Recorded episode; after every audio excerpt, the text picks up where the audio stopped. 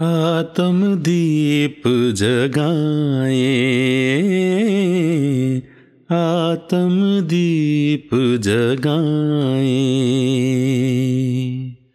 घर घर में हो सच्ची दिवाली, घर घर में हो सच्ची दिवाली, ज्ञान प्रकाश फैलाए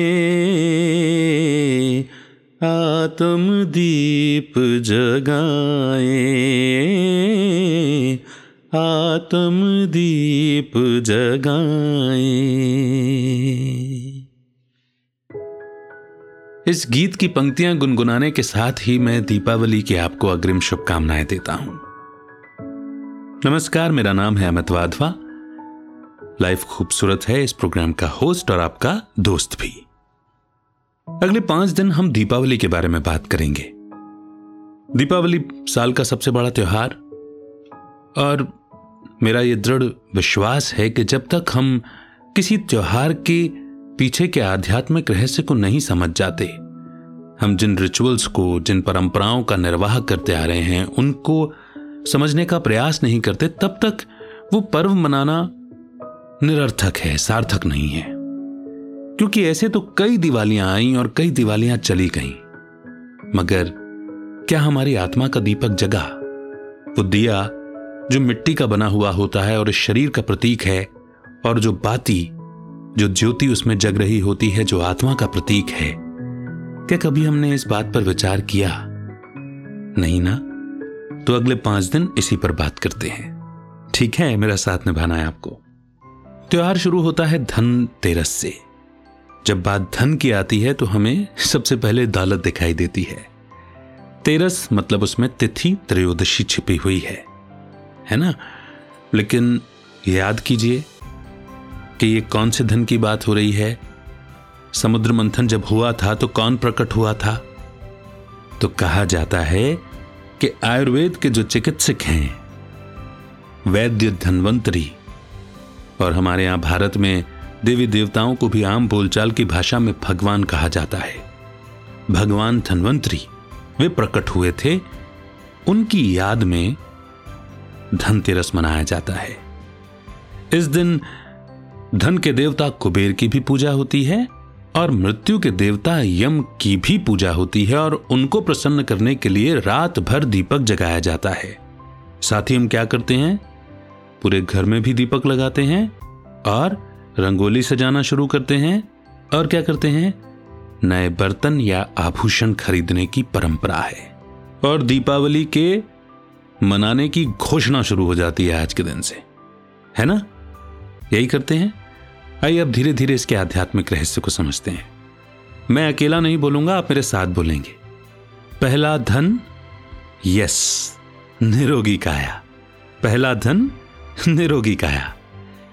अब जरा सोचिए कि पहला धन निरोगी काया है, लेकिन इस धन की, यानी कि शरीर की, जिसको पाने के लिए हमने एक्चुअल में न जाने कितनी कीमत अदा की है, मगर मालूम नहीं है, इसलिए हम सोचते हैं कि फ्री का मिला हुआ है, मुफ़्त का मिला हुआ है, और ये सोच करके हम इसकी कितनी कदर करते हैं। जिस व्यक्ति का एक अंग नहीं होता ना, या जिसका होकर के चला जाता है जिनको आजकल हम दिव्यांग कहते हैं, उनसे पूछिए कि उसकी वैल्यू क्या थी। जिन घरों में किडनी बदलने की नौबत आती है ना, वहाँ पूछिए कि किडनी की वैल्यू क्या होती है या किसी भी अंग की क्या वैल्यू होती है। आज आँखें देख रही हैं, हाथ पैर काम कर रहे हैं, कान सुन रहे हैं, दांत काम कर रहे हैं। सब ठीक चल रहा है तो हम बेपरवाह हो जाते हैं इनके प्रति। मगर स्वयं को स्वस्थ रखना भी सोलह कलाओं में से एक कला है। जब हम देवी देवताओं का वर्णन करते हैं तो कहते हैं सर्वगुण संपन्न और सोलह कला संपूर्ण। बंदर नहीं, पूर्वज हमारे, हम हैं देवों की संतान। और हमारे पूर्वज देवी देवता ये बहुत अच्छी तरह से जानते थे कि स्वयं को स्वस्थ रखना एक कला है और यह कैसे किया जाता है। शायद इसीलिए देव काल में हॉस्पिटल नहीं होते थे। देवताएँ बेडौल नहीं होते थे, स्वस्थ होते थे। तो जो पूर्वजों ने किया, वो हमें भी करना है, इसीलिए साल के सबसे बड़े त्योहार की जो शुरुआत होती है, वो पहला धन निरोगी काया इस बात की समझाइश के तौर पर होती है। समुद्र मंथन की एक परिभाषा यह भी है। पहले शाब्दिक अर्थ बोलता हूँ, विचार, सागर, मंथन। समुद्र मंथन जब हुआ तो पहले कहते हैं कि विष निकला। और उस विष का पान किसने किया? शिव जी ने किया। कि अगर मैं ये विष नहीं पीऊँगा तो क्या देवी देवता और क्या असुर संपूर्ण सृष्टि का नाश हो जाएगा? शिव अर्थात परम पिता, परमात्मा। पिता, अगर हम अपने जीवन में भी ले लें तो वो विष ही पीता रहता है। न जाने क्या क्या झेलता रहता है, न जाने खुद में क्या क्या समाये हुए रहता है, रोके हुए रहता है, मगर अपने परिवार पर आँच नहीं आने देता।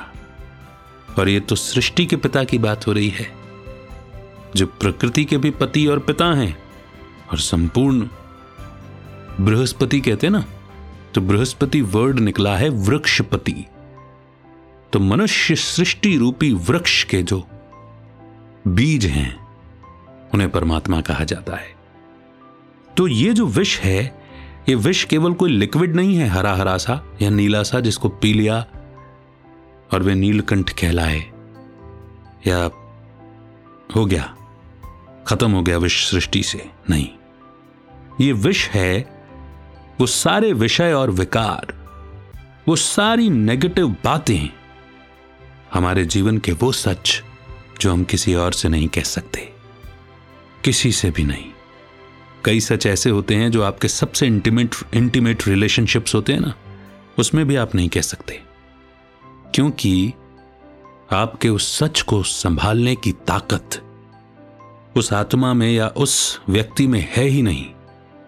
वो सच जिसको हमने कड़वाहट का नाम दिया कि सच कड़वा होता है, उस सारी कड़वाहट को निगलने का और रोकने का जो मादा है, जो दम है जो ताकत है, वो केवल और केवल परमात्मा में है, इसीलिए हम अपने दिल की बात या मन की बात बिना कोई भेद रखे, बिना कुछ अपने अंदर छिपाए किसी से कह सकते हैं तो वो है परमपिता परमात्मा, और वो बात जो होती है, वो विचारों के माध्यम से होती है।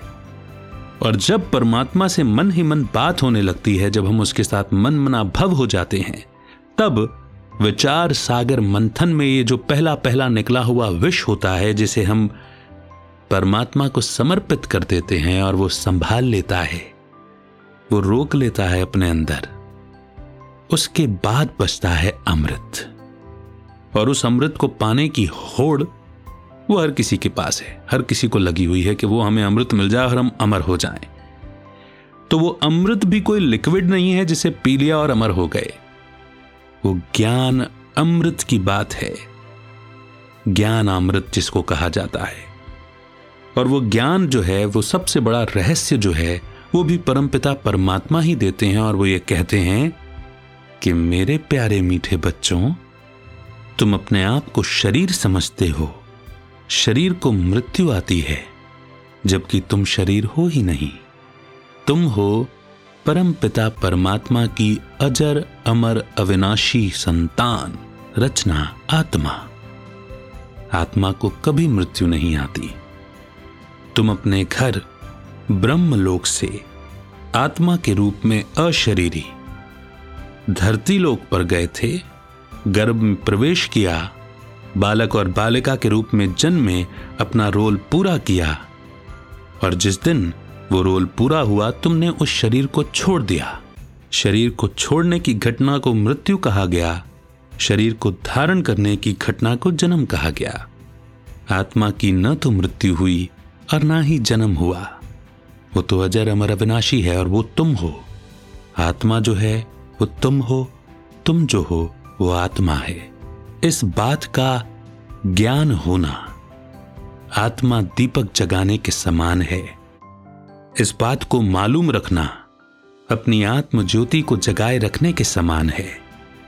और जब ये बात आपको मालूम होती है कि आप आत्मा हैं, शरीर नहीं, शरीर की भी मालिक हैं तो आपके अंदर अपने शरीर को चलाने की समझ और ज्ञान आता है। अब अपने शरीर की संभाल कैसे करनी है?